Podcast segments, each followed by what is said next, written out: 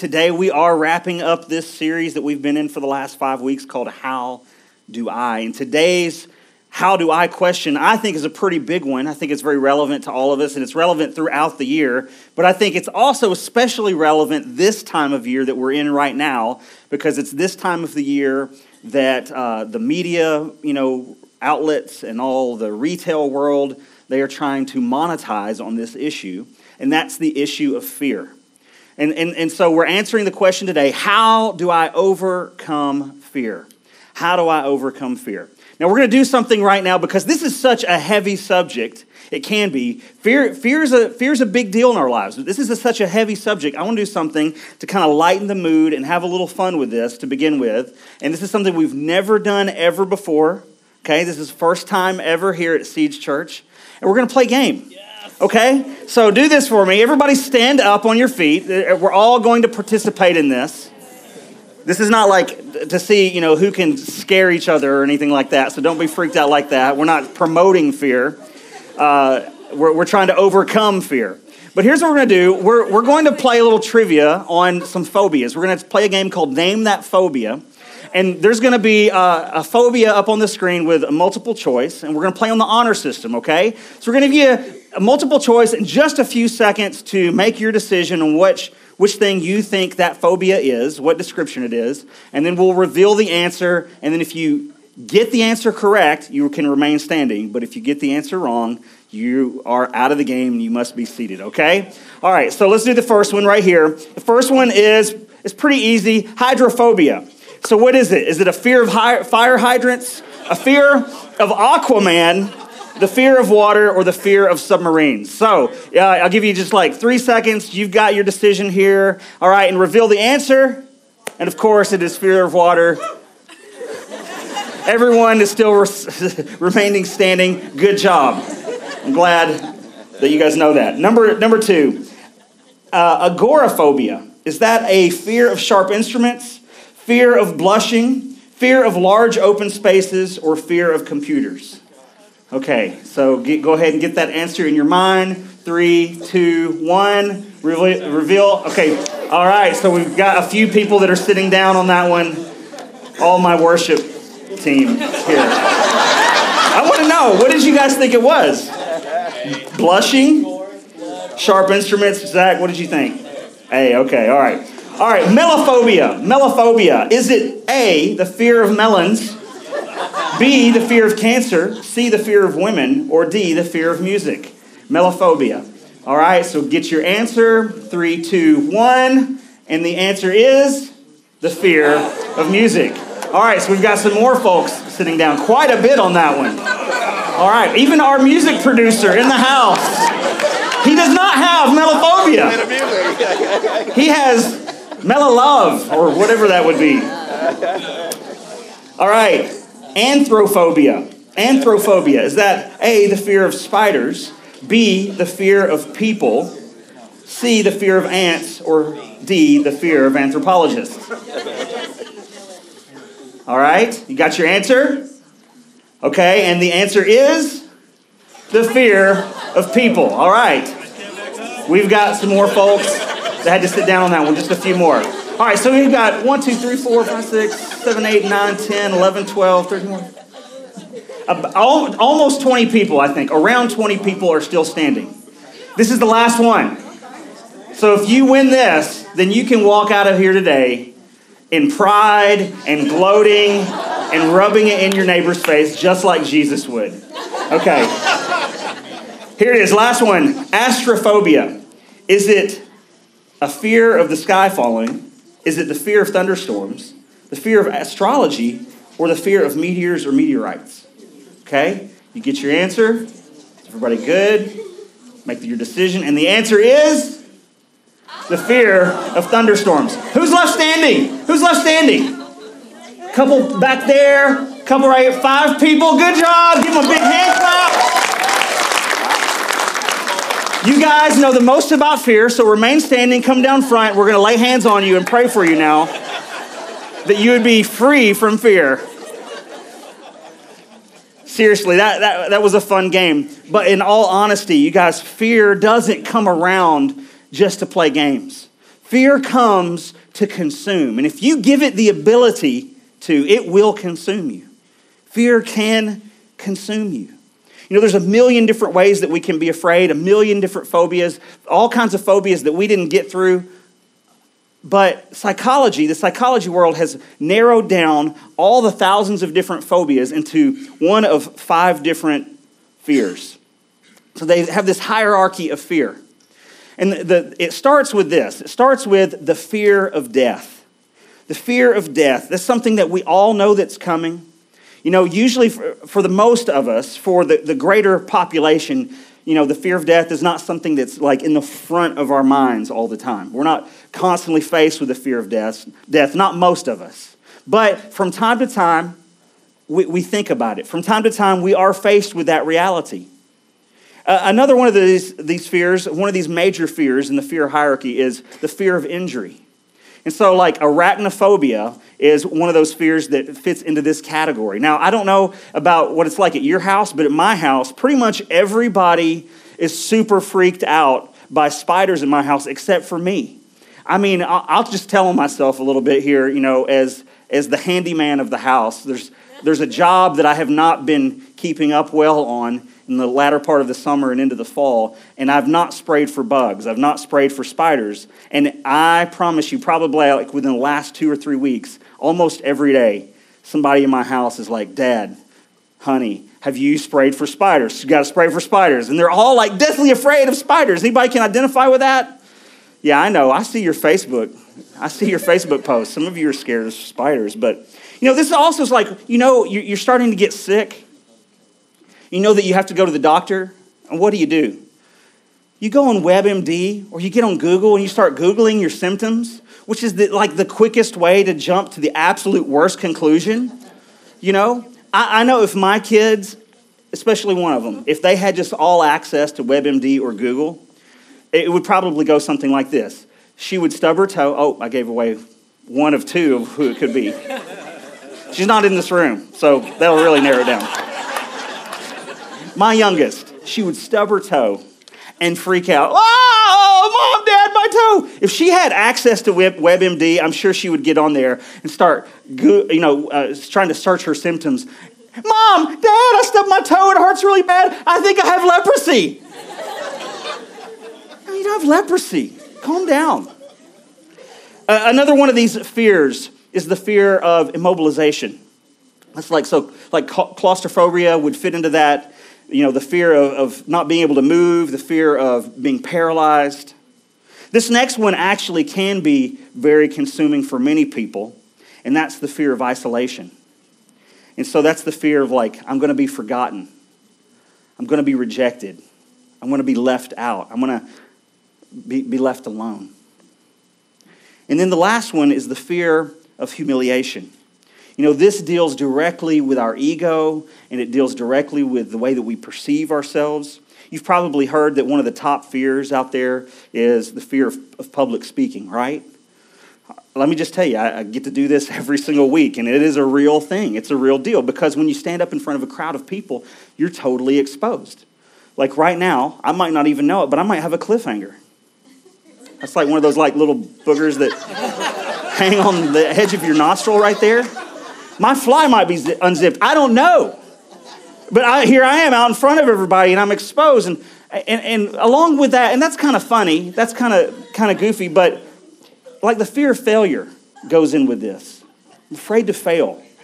Because you think if I fail, then everybody's going to see that. They're going to, I'm going to be exposed as not, not having, not being good enough or being a fraud. And so the, the fear of failure fits into the fear of humiliation. So we've got these five major areas in the hierarchy of fear.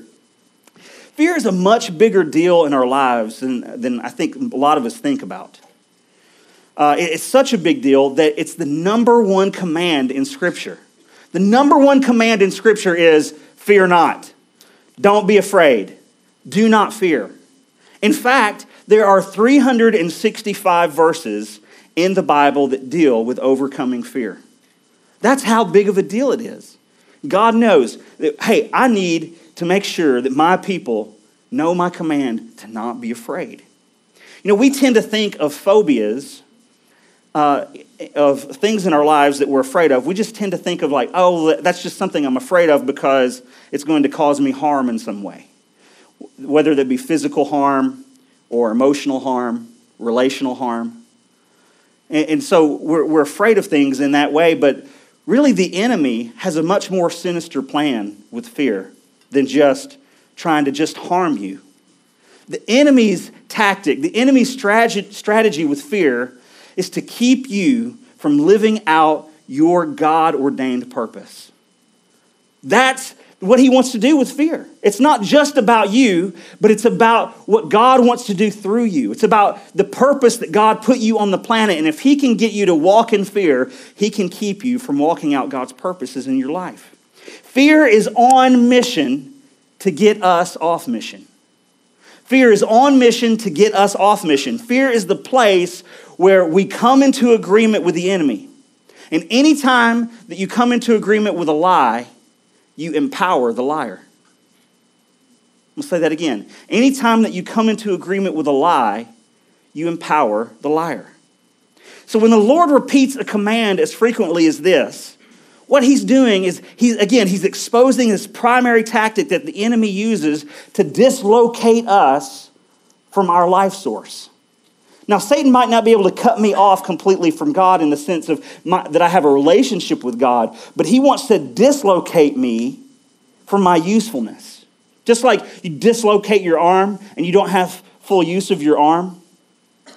That's what Satan wants to do when it comes to your purpose, when it comes to what you're supposed to do for the kingdom of God. He wants to dislocate you, make you useless. The Lord speaks to Moses' successor, Joshua, about fear. In three times in three verses, this is what God said in Joshua chapter 1, verse 6. He says, Be strong and of good courage. Fast forward, only be strong and very courageous. Have I not commanded you? Be strong and of good courage. Do not be afraid. Don't be dismayed, for the Lord your God is with you wherever you go. Listen, grace enables, grace empowers. So when the Lord says, don't be afraid, he's not, he's not going, hey, uh, you've really messed up this time. You've really screwed up this time. You should be ashamed of yourself. You're really blowing it.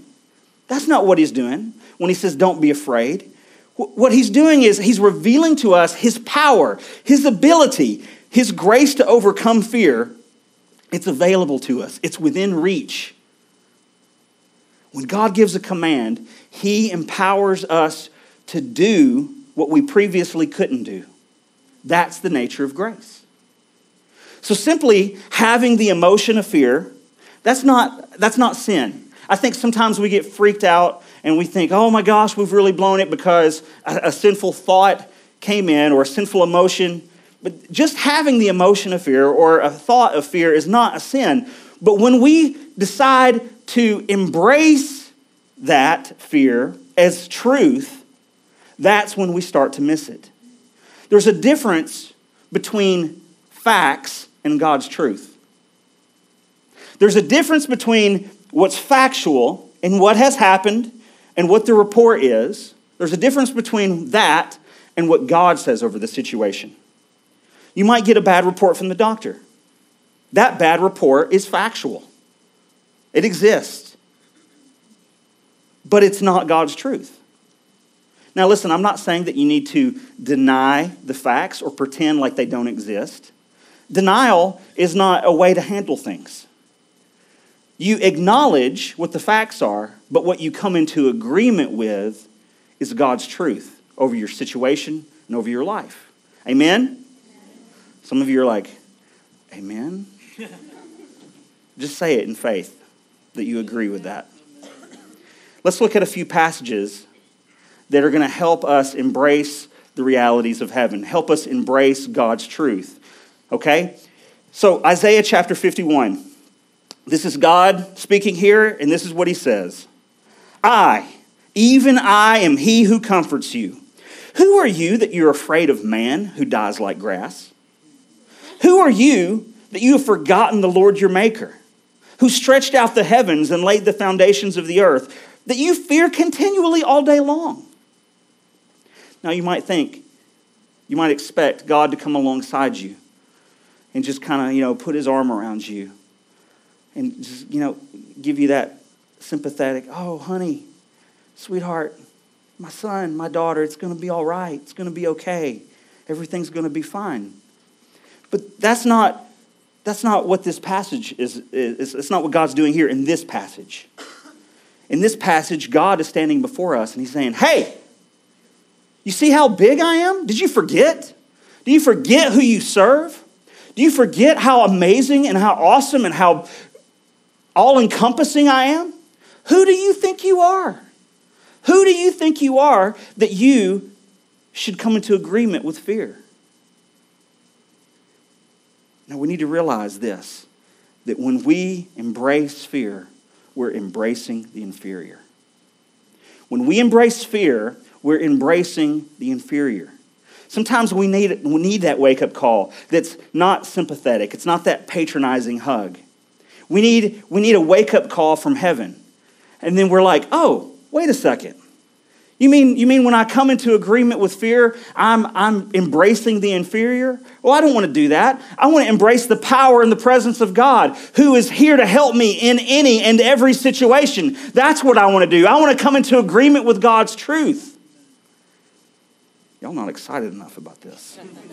So let's read another one Isaiah 54. Isaiah 54, moms and dads. Those of you that aren't moms and dads yet, but you will be. Take note of this. This is an incredible prayer to pray over your children. Verse 13 says, All your children shall be taught by the Lord, and great peace, and great shall be the peace of your children. In righteousness you shall be established. You shall be far from oppression, for you shall not fear. Now look at that again. You shall be far from oppression. Why? Because you won't be walking in fear.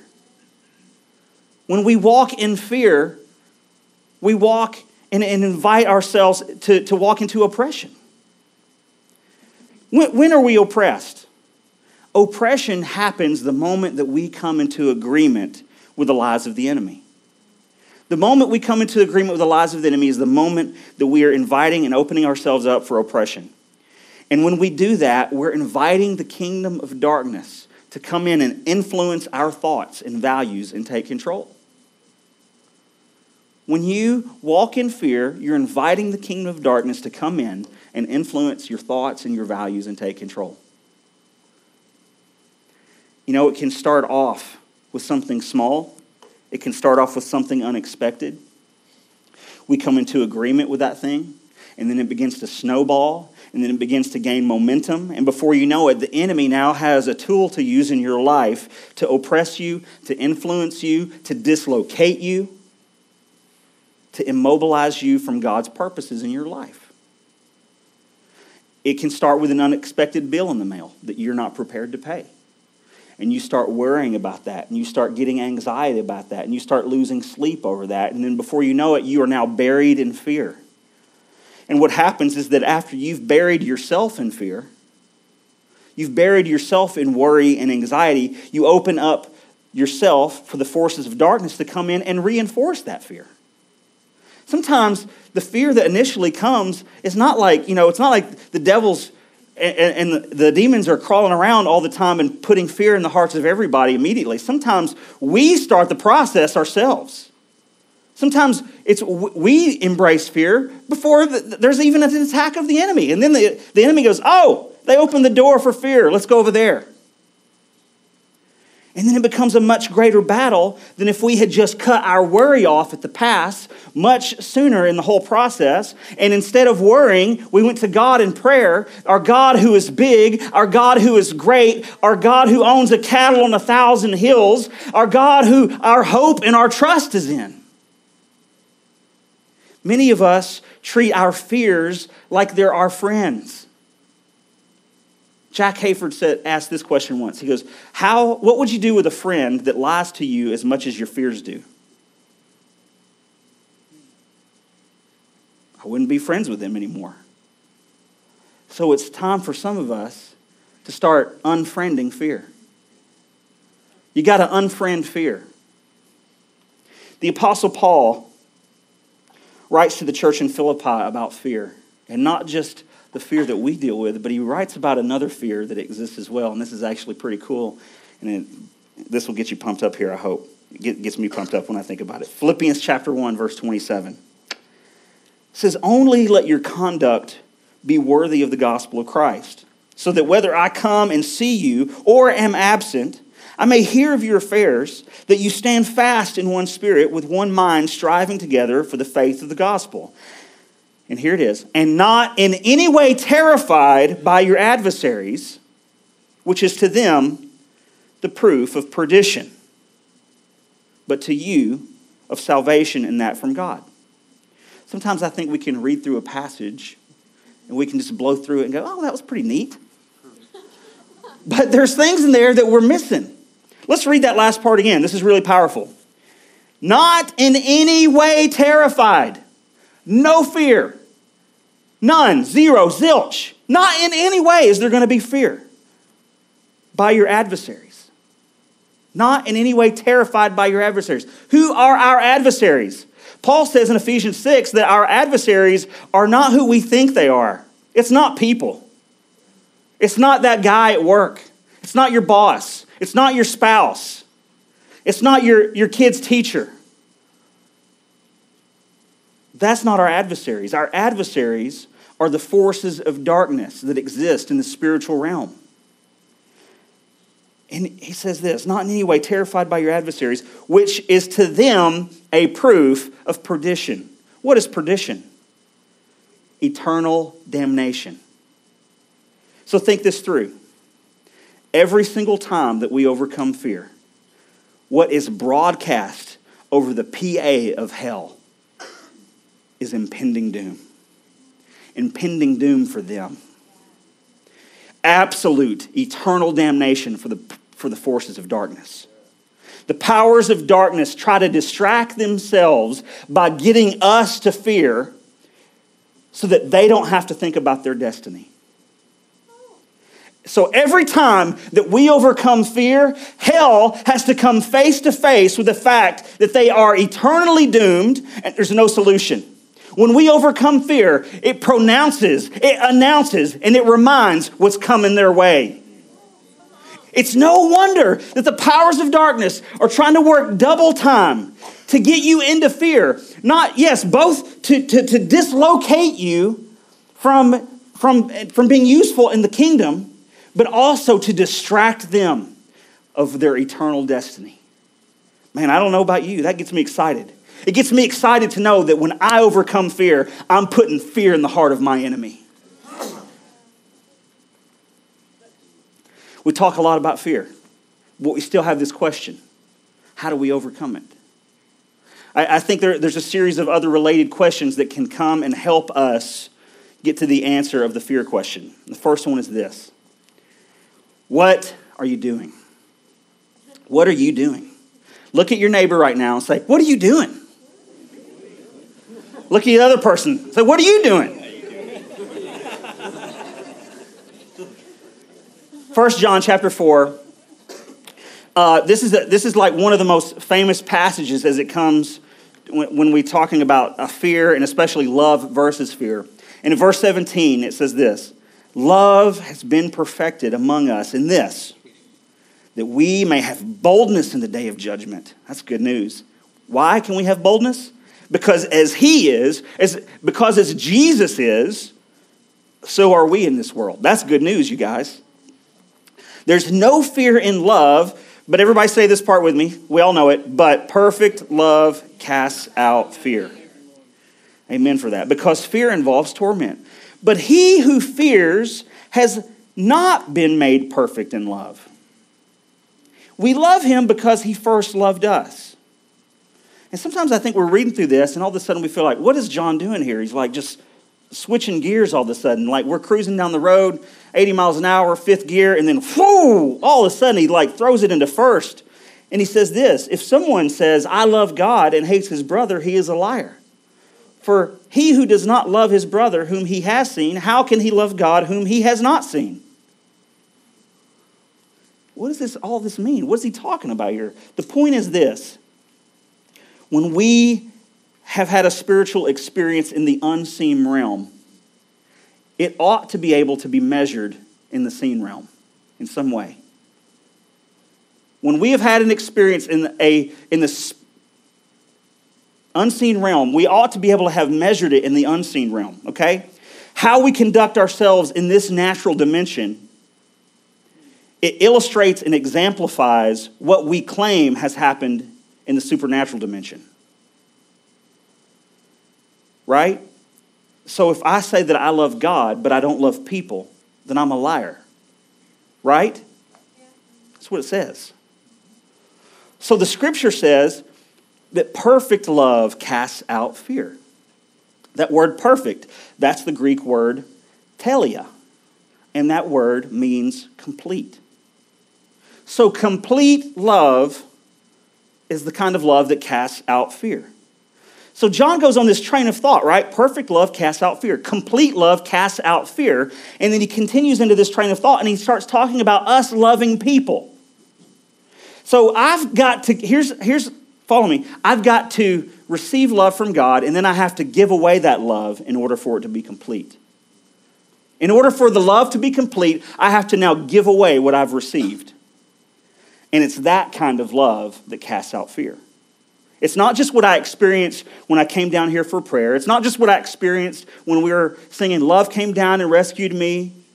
We are getting all the feels and the tingles and the presence of God, and that's good. And I'm not discounting that. I value the presence of God. But our experience in the spiritual dimension has to translate into the natural dimension, it has to affect the way that we treat people.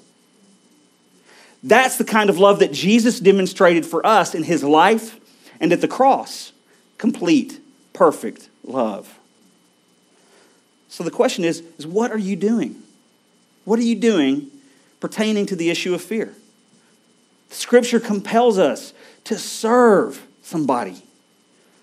Listen, you don't need to wait for another conference. You don't need to wait for another prophetic word or someone to come and massage your ego, to someone to come and, and sympathize with you know the tragedies that you faced listen our deliverance begins when we stop magnifying our problem when we stop being impressed with the size of our problem that's when our deliverance begins JD, you don't understand what I'm afraid of. You don't understand what happened to me. You don't understand what happened to so and so and in my neighborhood and what and in my school. And you don't under you don't you're, you're making light of what's going on in this country. No, I'm not. In no way am I trying to discount your, what, you know, what you're afraid of. My point is, is this whether it's a big thing or a small thing, who wants to stay in the place of fear? Who wants to stay there? So let's get out. And one of the ways that we walk out of fear is we walk into the place of finding someone to serve, finding someone to love completely, love perfectly. The next question we ask ourselves to help us overcome fear is this What are you thinking? Turn to your neighbor and say that. What are you thinking? What are you thinking? Listen. If I come into agreement with a lie, if I come into agreement with a lie, then I'm fueling the lie. I'm throwing, it's like a fire, and I'm throwing gasoline on that thing. And I am empowering the liar. Now, we all know that the liar is also the thief. And what does the thief do? The thief comes to kill and steal and destroy. So, anytime that I'm embracing the lie, then what can I expect? Loss and destruction. It's that simple. So, what are you thinking? How do I change my thinking? Start digging in to this thing right here, the Word of God. Start digging into the scriptures and finding scriptures that deal with your issues. Find scriptures where God's promises are there saying, hey, this is what I've promised over your life. Go to the Holy Spirit and say, Holy Spirit, I need you to speak a rhema word to me. I need you to speak a word directly to me, to my heart that lines up with what's written here. And when you get that word, when you find those scriptures, when you find those promises of God, you write them down and you start thinking about them and you start meditating them, meditating on them. Maybe you need to write it and put it on your bathroom mirror. Maybe you need to write it and put it in your car somewhere. Put it somewhere where you can see it. And start getting it in your mouth. Start declaring it. Start quoting it. You got to think about it. You got to think that way. Listen, I can't afford to have a thought in my head about me that he doesn't have in his head about me. We've got to stop entertaining anything that violates what he thinks about who we are.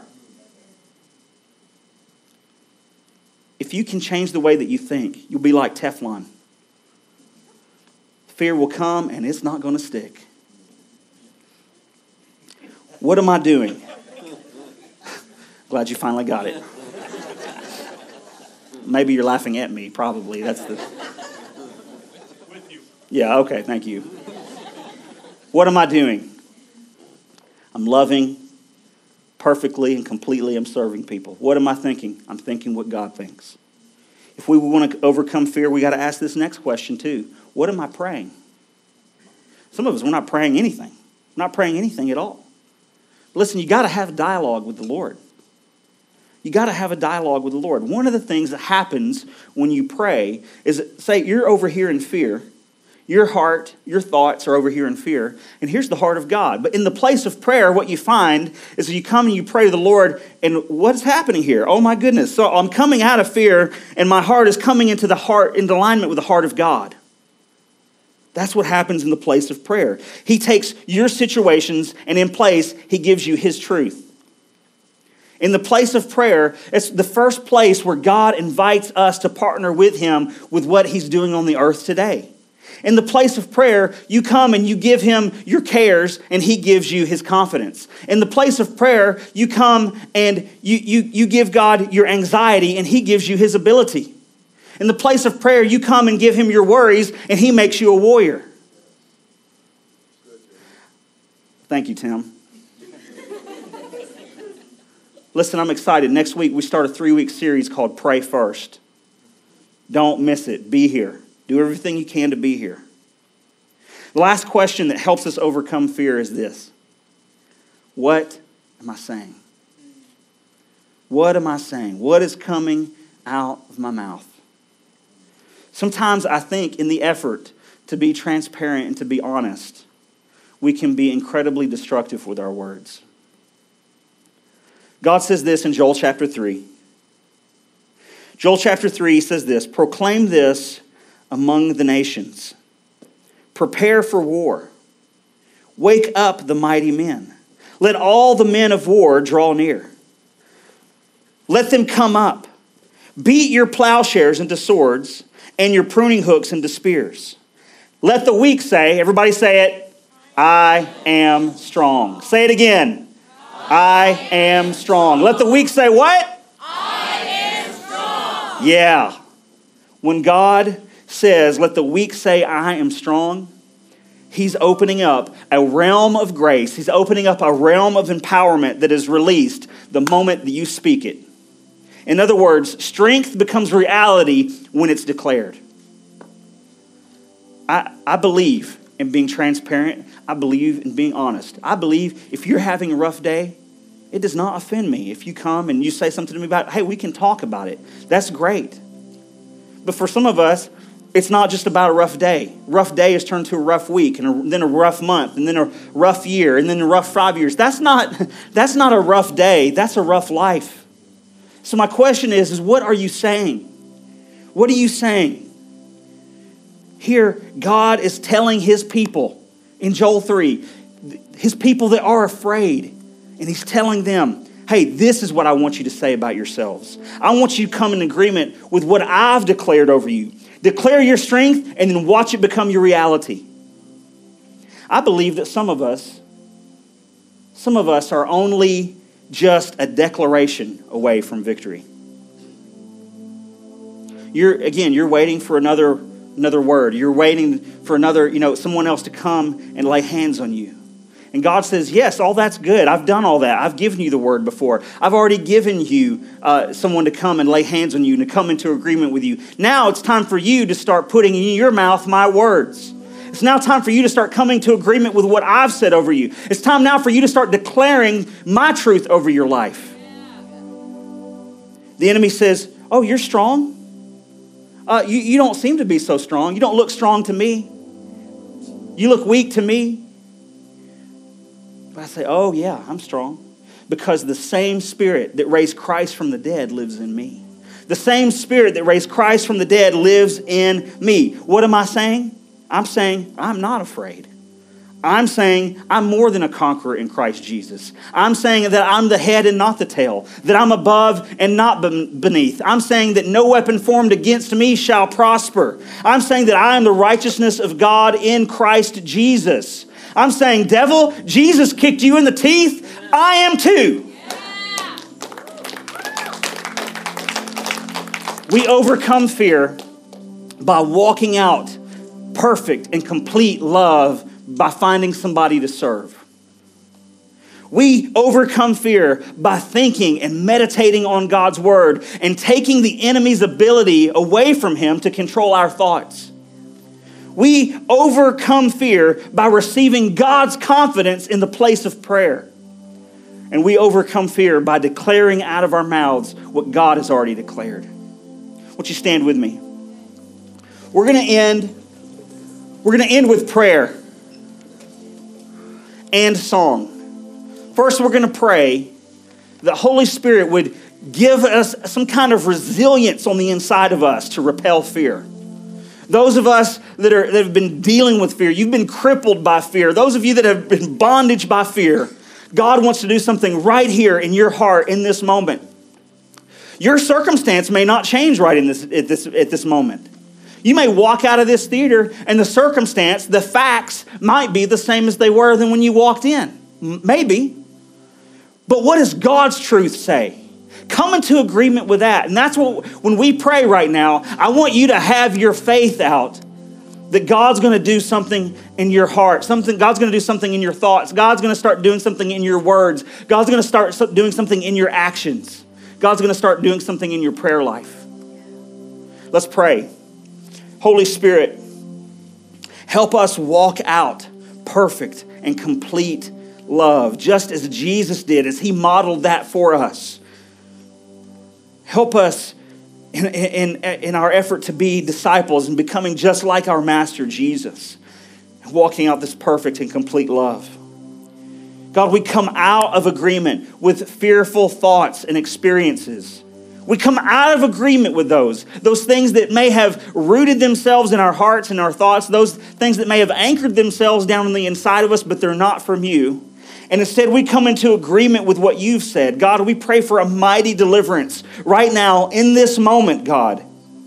That anyone that is bound by fear would find freedom in the name of Jesus. We pray that they would step into freedom, step into the power of your freedom and step out away from the power of darkness, out of the power of fear, stepping into your freedom right now in the name of Jesus. God, I pray that you would raise us up, your people, to be known as a people of courage, God. That we would walk boldly, just like we just read here, that on the day of judgment, that we could come boldly because as Jesus is, so are we. So, God, raise us up to be people of courage and walk boldly so that when we walk the world, we could help and we could assist others to find their great strength in you, to find their breakthrough. Use us in this way. Use us in this fashion, God. We pray these things through the mighty and matchless name of Jesus. Everybody said amen.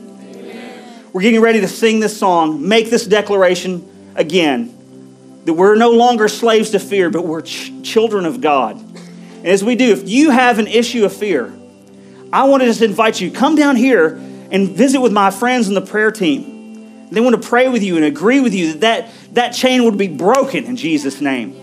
If you've got any other issue that you want prayer for, come down and see them. If you're here today and you came in and you felt like you were far from God, you've been doing life your own way, but the Holy Spirit's awakening something in your heart, and you're like, I don't, I don't want to live for myself anymore. I want to live for God's purposes in my life. I want to give myself to be a follower of Jesus. I want to give myself to be a disciple. I want to repent of my sin and start again. Then I want to invite you also come and meet with one of my friends down here as we sing the song, as we come into agreement with what God has said over our lives.